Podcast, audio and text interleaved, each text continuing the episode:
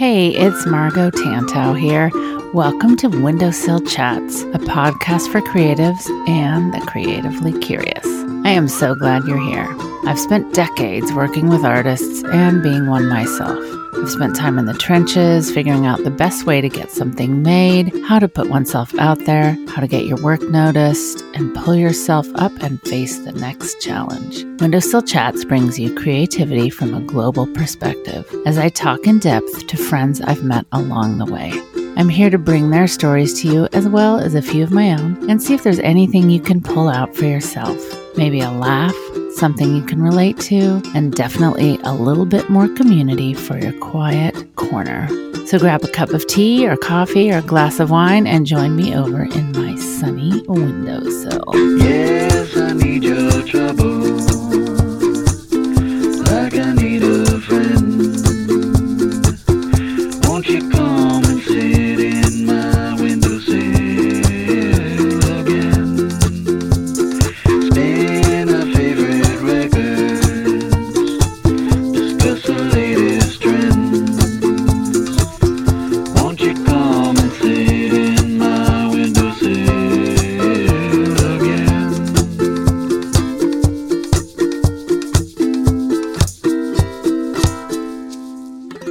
Hey, this is Margo. Thanks again for tuning in to another episode of Windowsill Chats.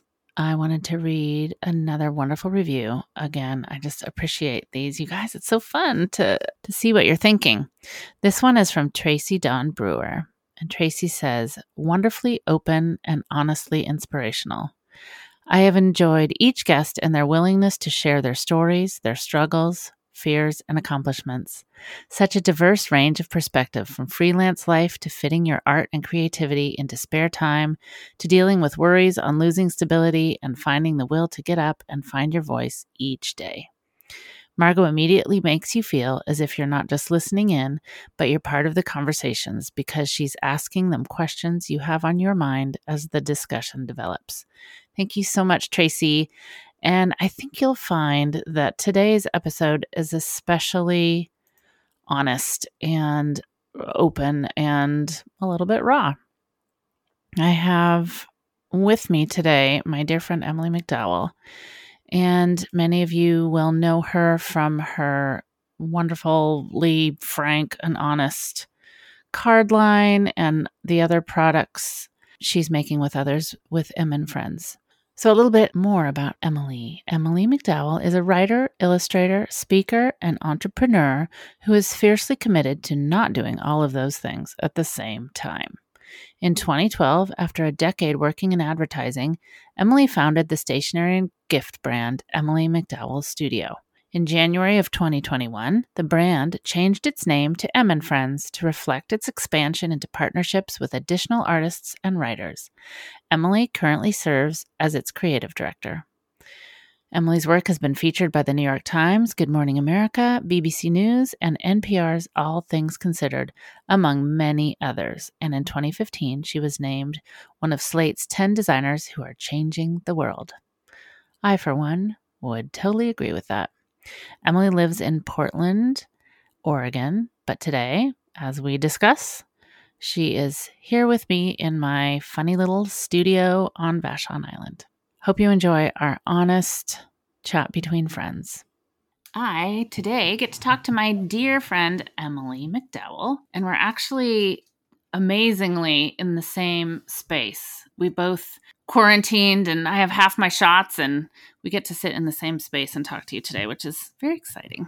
Emily and I thought it would be really great to talk about, Emily, what you might do differently in business should you do it again and start all over again. So let's dig into that.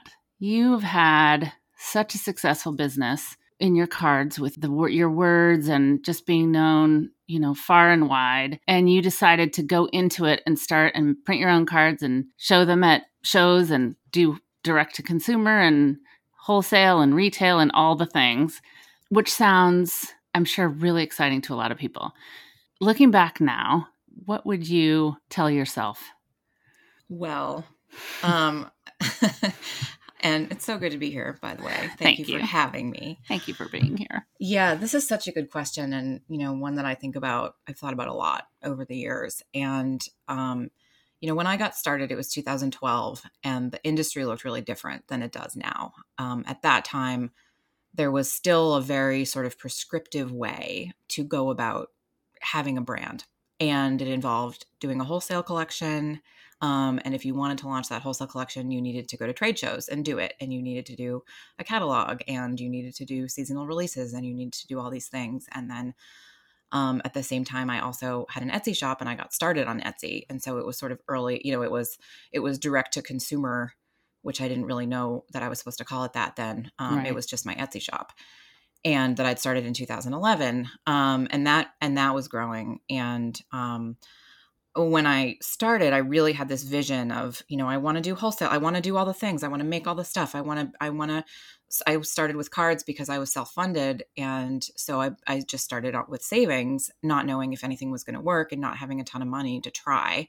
And so cards were inexpensive and easy to produce, and I could figure it out myself. Mhm. And so, and cards were also, they combined a lot of the things I liked doing, the, which is writing and psychology and illustration. So it was a way to, to, to sort of bring the human condition into the product that I was making, which I really wanted to do. But I also had all these ideas for all this other stuff I wanted to do and, and getting it into stores and doing it, doing all the things and being all the stuff.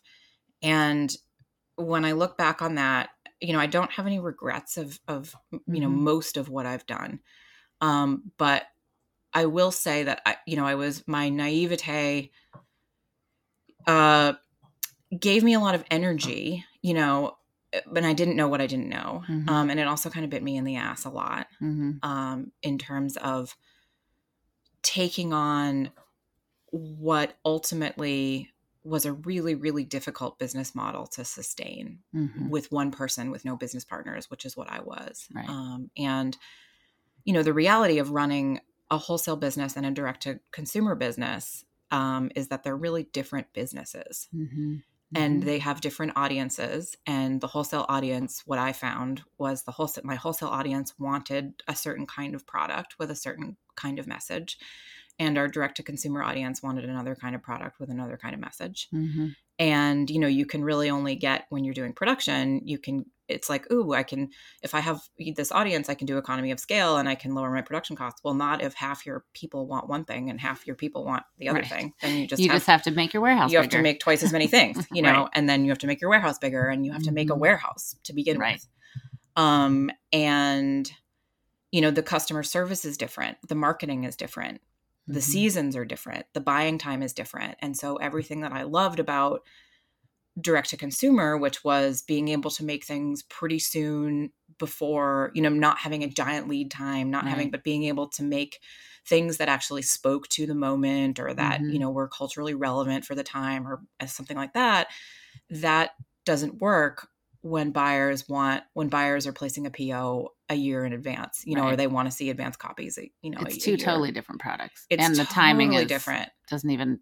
begin to make sense to the other. No, not at all. You know, and the seasonality doesn't make sense at all. Mhm. Like, you know, you're doing Valentine's Day in um, you know, March of the year before or whatever, Right. you know, or it's just not it and and and and then within wholesale, it's interesting because you have you know the larger accounts which everybody is like oh it's you know everybody's dream to kind of land a paper source or you know the, these bigger accounts that you get big checks Mhm. but they have totally different needs they come with big expectations. they come with huge expectations Mhm. and the packaging that's required and the special handling and the customer service and the like all of that that's required for those and then their barcodes. and- barcodes and stickers and that you know their buying season is really different and so you have you know those guys want to buy way way way far in advance and then you have other retailers the small mom and pop retailers that are you know maybe they back in 2012 they were buying eight seven eight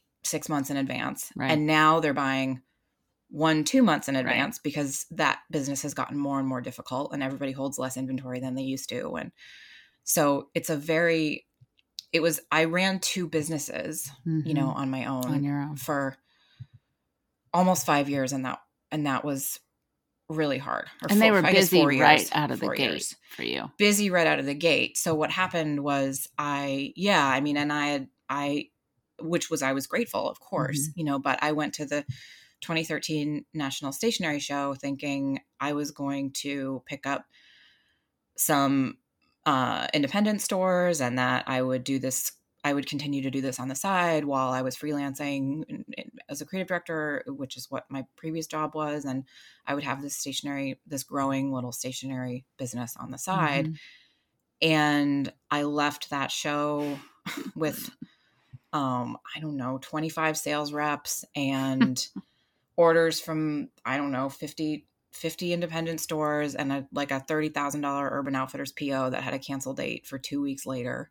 I remember the pictures of those pallets outside, card boxes and boxes stacked I up. no just like- idea what oh I was even God. getting into or what I was doing or you know and it was exciting like it was sure, and you just it was do amazing because and you just yeah, just did it, you know, and then I just hit the ground running, but I didn't really have the opportunity or give myself the opportunity to strategize Mhm, mhm. about where and how and what strategizing as you're running. I wanted. Yeah. And and you know, the more you do, the more you need to do and the the more it, it just it just got, you know, it was it was very busy and mm-hmm. and big quickly. You know, and the other thing about cards is that we were selling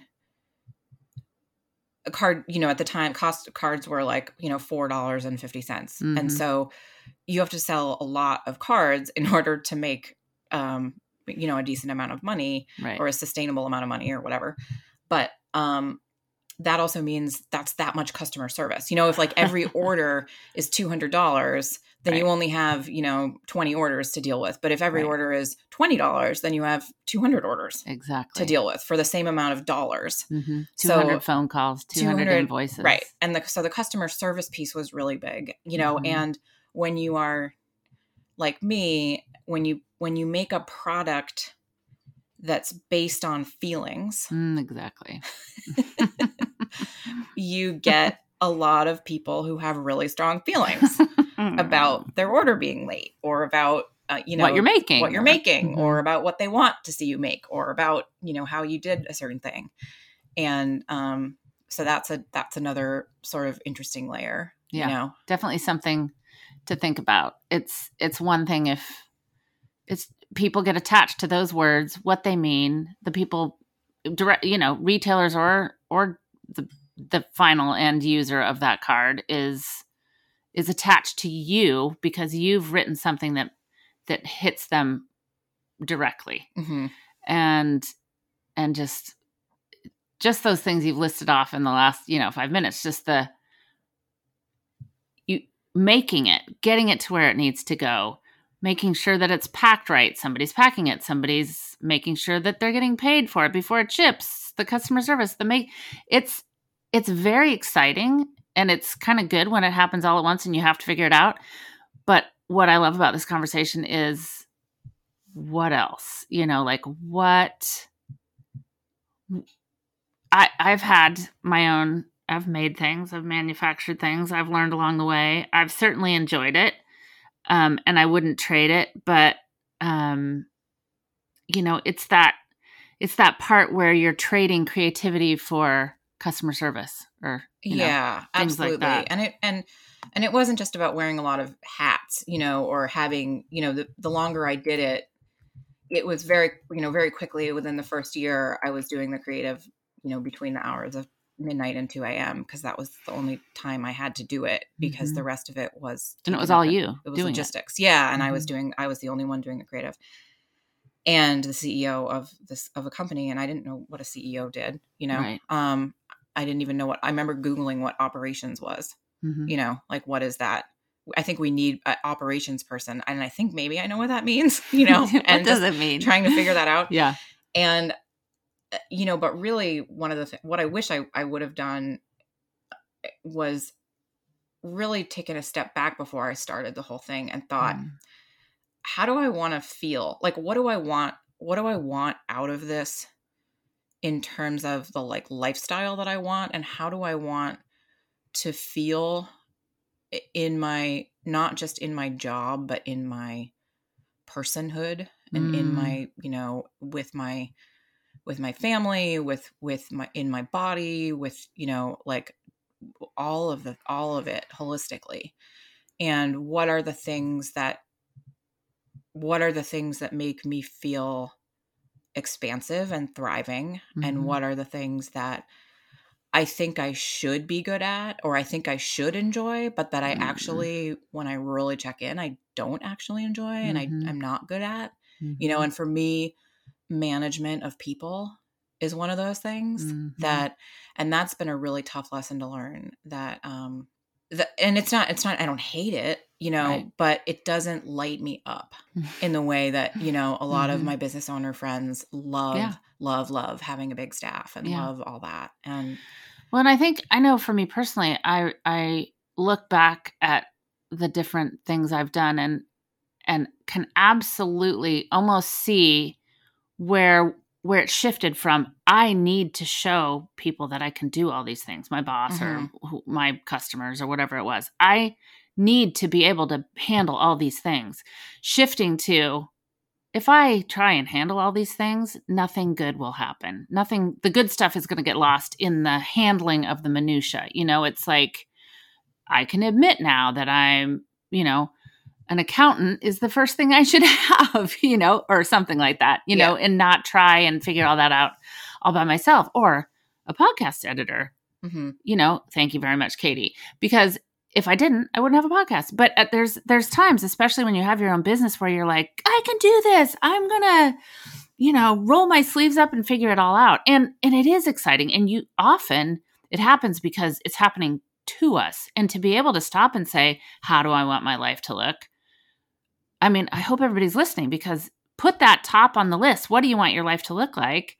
Because it can be really great with your own business but it's really good to ask yourself those questions. yeah and and like how do i want to feel in this you Mm. know is another one and and for me it was a strange you know i named and i wrote a blog post about this we recently changed the name of my brand um, to take my full name off the brand we're now called Em & Friends Mhm. and that is that that shift was a long time coming and it and it really was done to reflect who we are now and where we're going which Mhm. is which is other other voices other artists other writers um, alongside me Mm-hmm. doing this work um, and sort of united by a common vision and ethos of, of, of creating things with humor and heart and honesty and what Good we're words. about Mhm. but it's not just me doing all the Right. stuff you know and it hasn't been for some time Mhm. um, and it was impossible for me to continue doing all the stuff um, to the degree that i was doing it for this for this many years it just wouldn't it's just not sustainable Right. you know the other thing that's that's interesting well i'll, I'll put a pin in that but the the the i don't want to distract myself which i often do but um we just cha- so we just changed the name of the Mhm. brand and i wrote a whole blog post about when you should and shouldn't name a brand after yourself uh-huh. and this is something i feel pretty strongly about good that if you are you know i did this it was there was no strategy i Mhm. just wanted my etsy shop up and running and i didn't have a better name and i was like a better idea for a name and i was like you know what i'm the i'm the artist i'm the Yep. writer whatever worked for jonathan adler sure Yeah. you know and like just really didn't think about it Yeah, I I would have. That's would be the best you know, idea. i couldn't in the 10 minutes i Yeah. considered brand names Emily i didn't have a better McDowell idea for a brand so Right. i was like sure it's it's you It's know, me. it's me Mhm. And, you know, if you are doing something where you are the only person who's going to be, provi- you're providing a service, Mhm. um, and you are the only person who you think is going to be ever providing that service.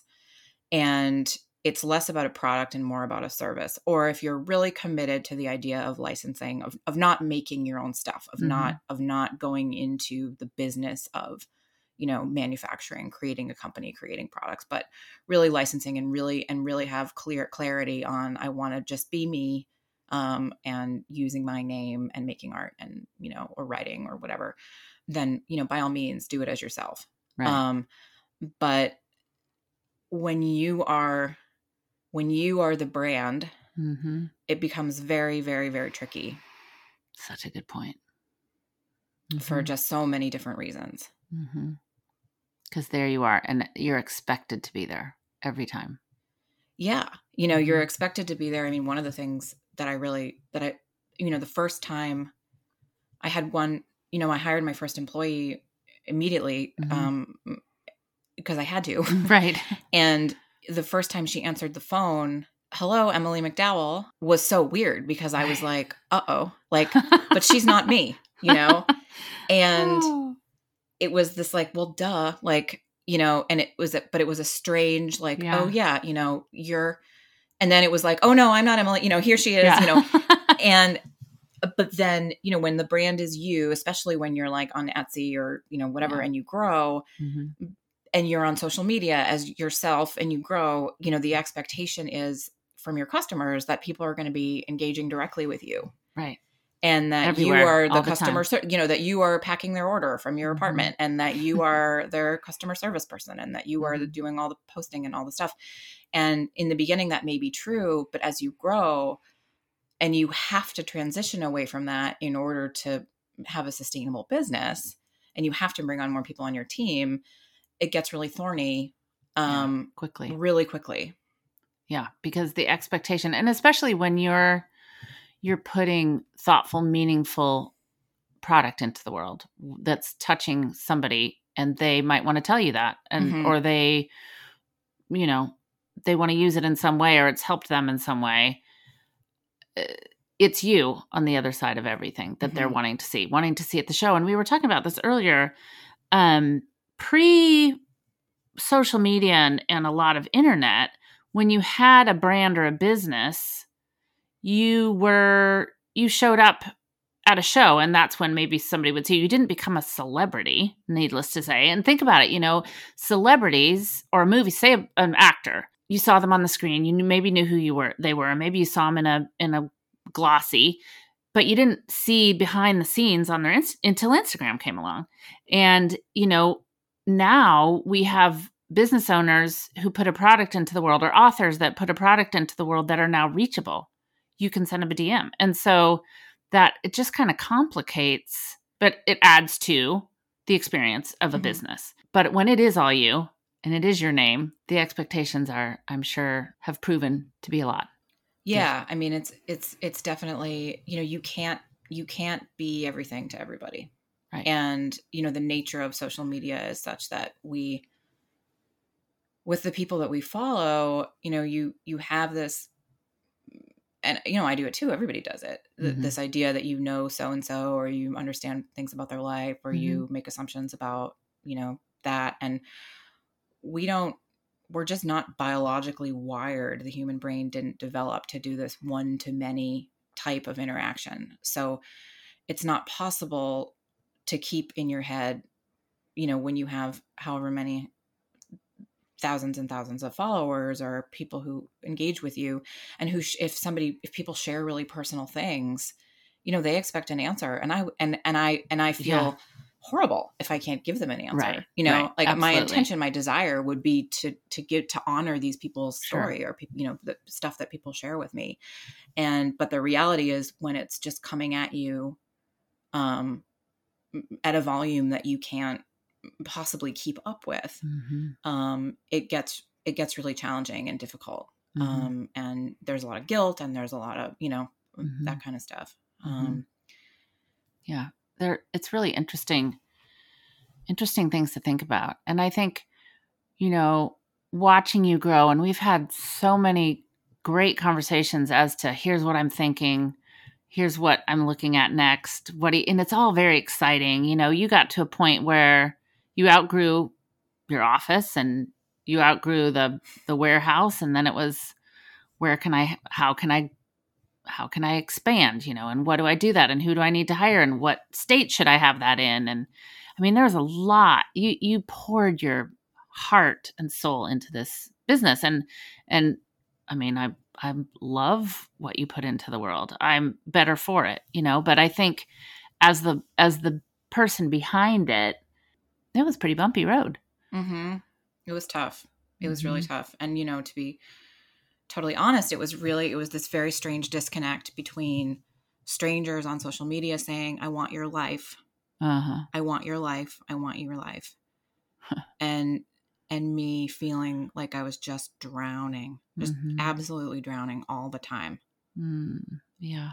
Um and you know, I was physically sick all the time. I Yeah. was, you know, I just I didn't sleep. I didn't, you know, I didn't have a, life. I didn't take care of myself. I didn't do anything. And those were all, you know, my choices. hmm um, and looking back but at the time it felt like i have to do this i must do this you know and i think one of the other things i did that i really wish that i or you know that i have a very different perspective on now is i really bought hard into hustle culture hmm hmm and Hmm.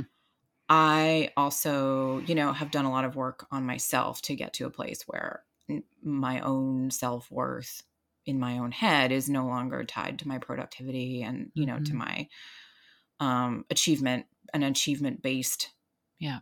plan you know um Mhm. but i really spent my whole life you know um starting from being a kid and um you know with this idea of having to achieve my way into feeling okay you know Mm. and and do and be and and and create and you know and it was all it was all driven by you know feeling worrying that If you without didn't, that what would Mhm. i be and what would what you know where would the worth lie then? where would the worth lie you Mhm. know um Mm. and you know and and this and this sort of real like i have to take care of myself um you know no one else is going to do it for me and you know this whole this some really old beliefs um that that were not you know that that that i that meant survival at, at one point and so there were I, i'm grateful for them but they also at a certain point started to really get in the way of me thriving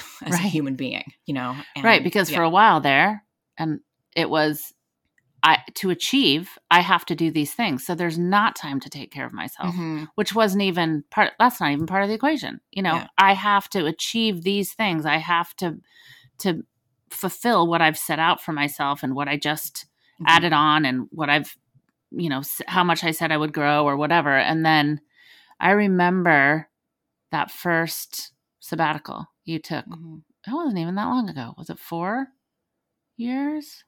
Maybe five. Mm, I don't know, and I'm curious what which what was your- it the first trip to Bali? Oh, it was. I took two weeks off for the. Yeah. It was 2018. 2018. Yeah. Was the first time I'd taken any time off in Yeah. like four years, Yeah. and um, I took two weeks where I didn't like look at my phone.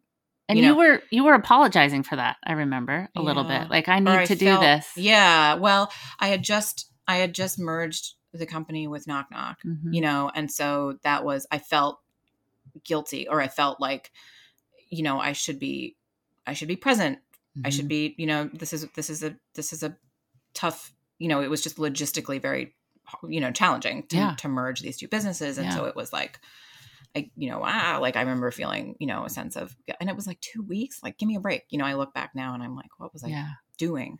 But it especially when you're when you're merging with another business, you're you want to make sure you're doing all you can, you're Mhm. fitting in, you're giving them what you feel they expect, Right. and and how fantastic that you gave that to yourself because it started Mhm. it It's- started a, a good uptick on taking care of and, you know listening to to what maybe your needs were in a different way Yeah, and just I think a real reframe of what kind of life I actually want, you know, and what feels and what feels important um and what feels sustainable for me in a long-term way. mm-hmm. And and doing and doing the merger Yeah. with Knock Knock was a huge part of that. right Um right you know, I had gotten to a place where something had to shift. You know, it Mhm. was just it was just unsustainable for me. Mm. And um and Knock Knock, who's our, now our sister brand, Mhm. um, was established and founded in 2002. So they'd been around almost 10 years longer than me. Mhm. And were about, at the time, they were five times our size in revenue, something like that, four, four to five. And really did a, did a, um, had a different business model in that they didn't, they were, their, their revenue was almost entirely from wholesale and Amazon. Mhm. So instead of putting all of their stuff into their own website, which they have their own site and we do, you know, some business there, but really they kind of doubled down on the Amazon strategy back in Hmm. 2013, 14. Early. um, early. Mhm. And um and and they but but really a much much much bigger wholesale presence. And I really wanted somebody who could help me manage the wholesale and help me Mhm. manage, you know, how to just how to get how to handle all that and how to just how you know just just wrangling that end of it and from an operations perspective um just even all the manufacturing and you know all of the all of the um you know we were really getting in we I was just really in over my head with um with sales projections and with you know when you're in it you know I had a I had a warehouse with 3 million dollars Yeah. worth of inventory in it you Yeah. know and And, a big staff. a big staff Mhm. and i didn't i taught myself how to do all this you know or, Yeah. or you know depended on the kindness of strangers for you know advice and friends and you know just kind of tr- all trial and error Mhm. and so i you know the opportunity having the opportunity to to merge with knock knock Mhm. and gain business partners who had so much more expertise than i did Yeah. in in these different areas um was really appealing to me Yeah.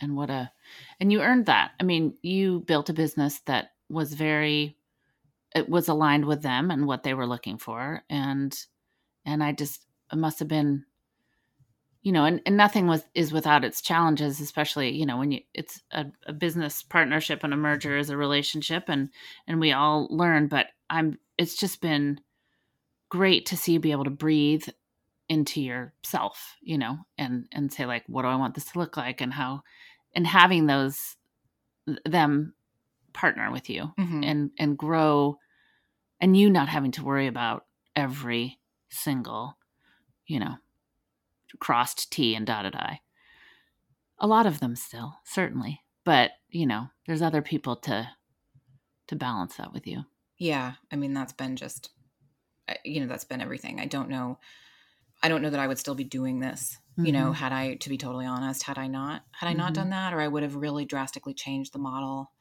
um i would have maybe i would have maybe shut down wholesale Mhm. um just because it was such a different business and it was so it was just so challenging logistically Yeah. and the amount of money and time and staff and resources that it took to manage that um and the turnarounds and the like just kind of everything was was was challenging. And it also you know it's it's interesting is it's yeah it the the the wholesale audience wants different kinds of products that are not always my favorite kinds of things to make. Right. And it's not a judgment of good or bad. It's just you know i like the kind of weirder stuff that you know or maybe the stuff that isn't there's less of it out there because you know sell as well because it doesn't sell as well necessarily you know it's- and maybe it's filling a niche that that a smaller number of people really want but Mhm. because a huge number of people don't want it you know the the retailers aren't as interested in it and so it doesn't Mhm. get made and i think now you know looking at the way that that brands are starting up now and looking at all looking at the difference there's a massive difference between now and 2012 Mhm. um, in terms of the direct to consumer space and being so viable in a way that um, it wasn't as viable back then. Um, and they're reachable they're reachable, and of course, you know, paid social ads and all of that. it's it's there and you can find them and they can find you. It's just different.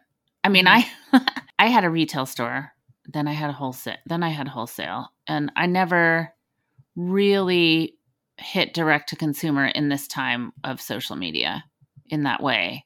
And just watching you know and talking to people in our peer group and and watching you kind of do that in a different way. Plus you offer a product that is it can be completely relevant because it's words. It's not like I'm drawing a snowman because it's that we need snowmen this time of year and that's a pretty card and it's fine. No, it's completely situationally, globally relevant or or or um, personally relevant stuff too. So that wholesale versus the direct to consumer makes my head spin for you.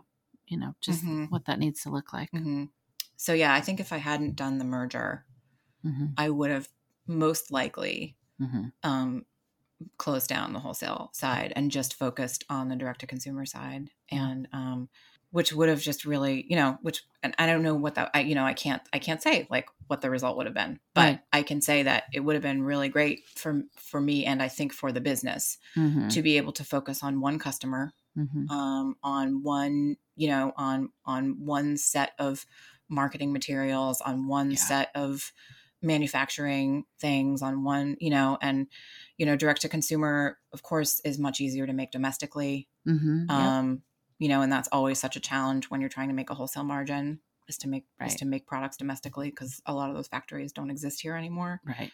And you had all Yeah. sorts of products there for a while. Yeah. Oh, yeah. know, And that's another thing. I have this business. I have this these, you know, intellectual properties that I want to put on things. I want to make X, Y, and Z product. And Mhm. then I have to store it and I have to right I You don't want it to break on I have the to way. quality and- control it and I have to deal with it. And oh my God, your minimum is 4,000 pieces per style. Okay. Yeah. And oh my God, that many tote bags takes up a tractor trailer. Uh oh. yeah. You know? Um, and wait, all the tote bags showed up from India with the handles falling off, and we have to have each one individually Hand sewn? at a factory in Los Angeles. Where's our margin? Yep. Yeah. And we have angry retailers calling every day saying, Where's my tote bag that I ordered? And this know? is not an anomaly. This No, is, this is part of doing business. part of doing business and i think you know i was very and it's you know I, I was definitely very starry-eyed in the beginning um, and i'm i know and i'm hopefully not just sounding like the most jaded person ever because that's not how i want to It's come off because but business is very rewarding. It's just good to know what you're getting into. yeah it's good to know what you're getting into and if i had been more informed and had a more informed perspective i think i would have maybe i still would have done some dumb stuff like don't get me wrong but i think i would have made some different decisions um, Yeah. if i had been if i had just had a better understanding of like what i was getting into you know Mhm. and i really had this desire to make all this stuff like i really wanted to you know and just as a creative person with ideas it was like oh cool i want to see i want to see i want to come up with ideas for tote bags and I want to come up with ideas for dish towels that are about, you know, truths about the kitchen and funny thing, you know, and all that. And the thing is like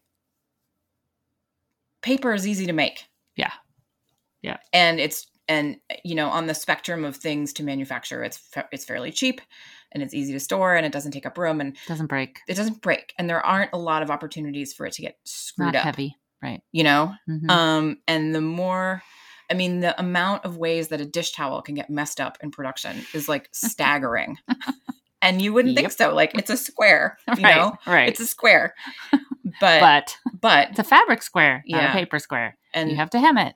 and it has to be. It can't be a trapezoid. Right. know, right. and- and it might be when it's on. Yes. Yeah, and it can't have holes in it, and the and the printing has to be centered, On and the register. you know, and the colors have to be right, and the you know, and it has to be ah. packaged correctly, and you know, packaging for wholesale is a whole other thing. Uh, and how's the retailer? how's how's, you know, that how- customer going to? Are they going to see it? Are they going to unfold mm-hmm. it? What's it? Yes. and how will it and how will it sell online and how well will it how well will it telegraph in a photo and you know there's just mm-hmm. there's all these you know all of these factors that go into it and so you know i think one of the things that i've really learned is that there is a sweet spot for business or product based business where you've got you've you've you've seen some success you're profitable because your overhead is still pretty low you're not huge. Hmm you know for us for us the sweet spot revenue wise was like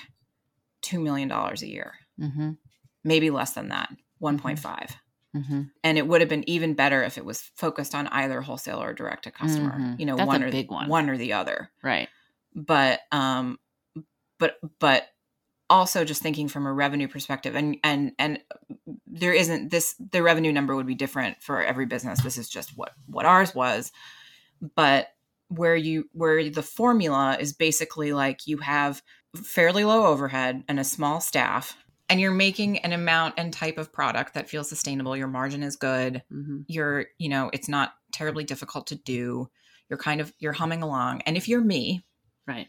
and also you know capitalism and all those nice patriarchy and Yep.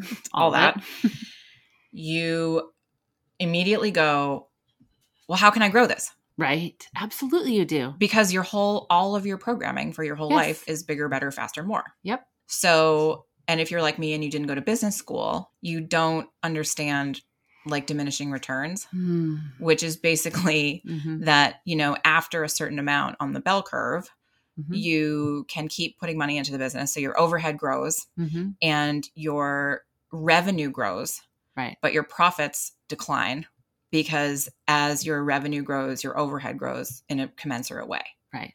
So Right. you are doing, you know, twice as much work for ultimately maybe 10% as much pro- 10% more profit. Right. And if you're shaking your heads, it really works that way. It really works that way. Mhm. and you know we have as a as a company as a joint company um, over the last couple of years with knock knock and Em & Friends really refined our product strategy Mhm. to look at that for ourselves you know we had gotten ourselves in a place in where our op- our operating expenses were really really really high Right. and there's two ways to to make more money when you have a company you can grow revenue or you can cut operating expenses Yep.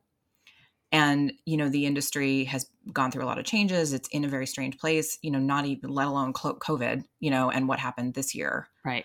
Right. but we you know our sales we took a huge hit on our wholesale this year uh, because of covid because all you know retailers are closed Sure. and they they've struggled so much and we were able to stay in business essentially because we the year before had made these massive cuts to our opex and figured out like how do we streamline this to make Mhm. this as to make this you know really as feel sustainable and and and keep more of the you know because we and, and keep keep the money that we're making because we weren't we were losing money right. And um, you did it because you had to look at your business to figure out how to keep it going yeah and in like a you know positive way. twelve million dollars in revenue doesn't mean anything if you Right. If spend you're twelve million dollars Exactly. to make that money. You know, Right.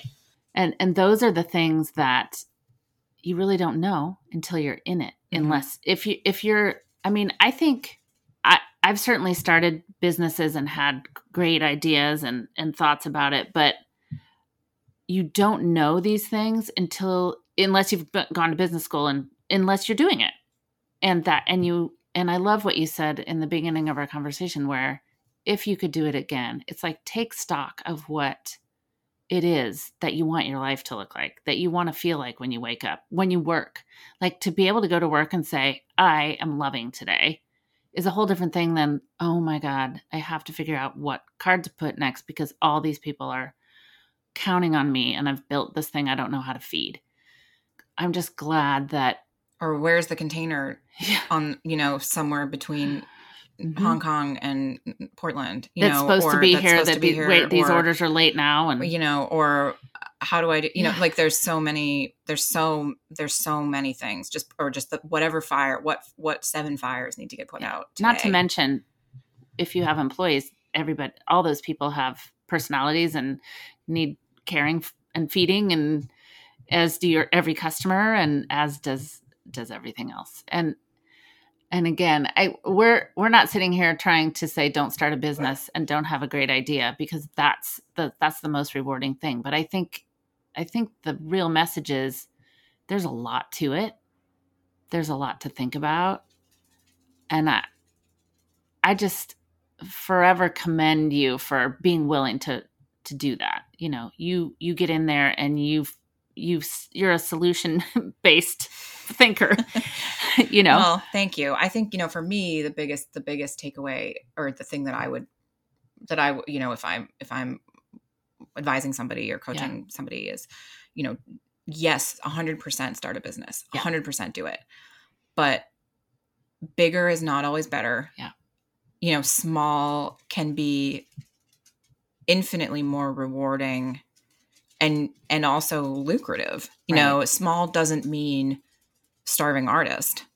Small might just might mean having a life, manageable, Mhm. and doing it and and being smart about it.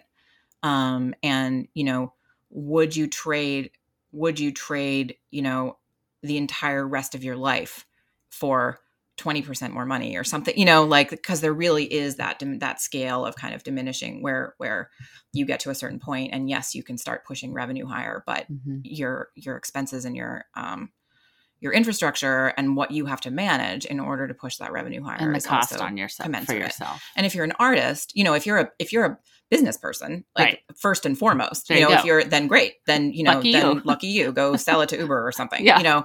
But if you're an artist and you got into this because you have something to say, visually or verbally or both or whatever, Mhm. and you love making art, whatever that looks like, you know, that's that's a that's a, a, a piece of you that Yeah. that you need to be careful to to honor um because no one else will do that for you Absolutely. That's the that's the biggest part right there. Take that to heart. You know, a creative spirit running a creative business needs to find a way to keep doing that. And it's one of the first things that can go away. So I I love talking through this. I love knowing more about what what it really has looked like along the way for you and I love how you encourage and what's it, what what you what you know to be important and thank you thank you yeah this is this is a good one miss emily mcd i i adore you and thanks for chatting with me Oh, i'm so happy to know you That's it for this episode of Windowsill Chats. Thanks so much for being here with me. It's just so great to be able to bring you these conversations with the fantastic people and wonderful friends that I've met and made along the way. Make sure you subscribe to Windowsill Chats on your favorite podcast app and please share it with a friend. And if this episode spoke to you, I'd really appreciate it if you would also leave me a review on Apple Podcasts. You can just go to the bottom of the episode you've just listened to and it'll let you leave a review. If you have any questions or want to check out more details or inspiration that we talked about, head over to the show notes at windowsillchats.com or tantaustudio.com. They'll both take you to the same place. I can't wait to share more stories with you again next week. I value your time and I absolutely believe in your potential. Have a great one, everyone, and stay creatively curious.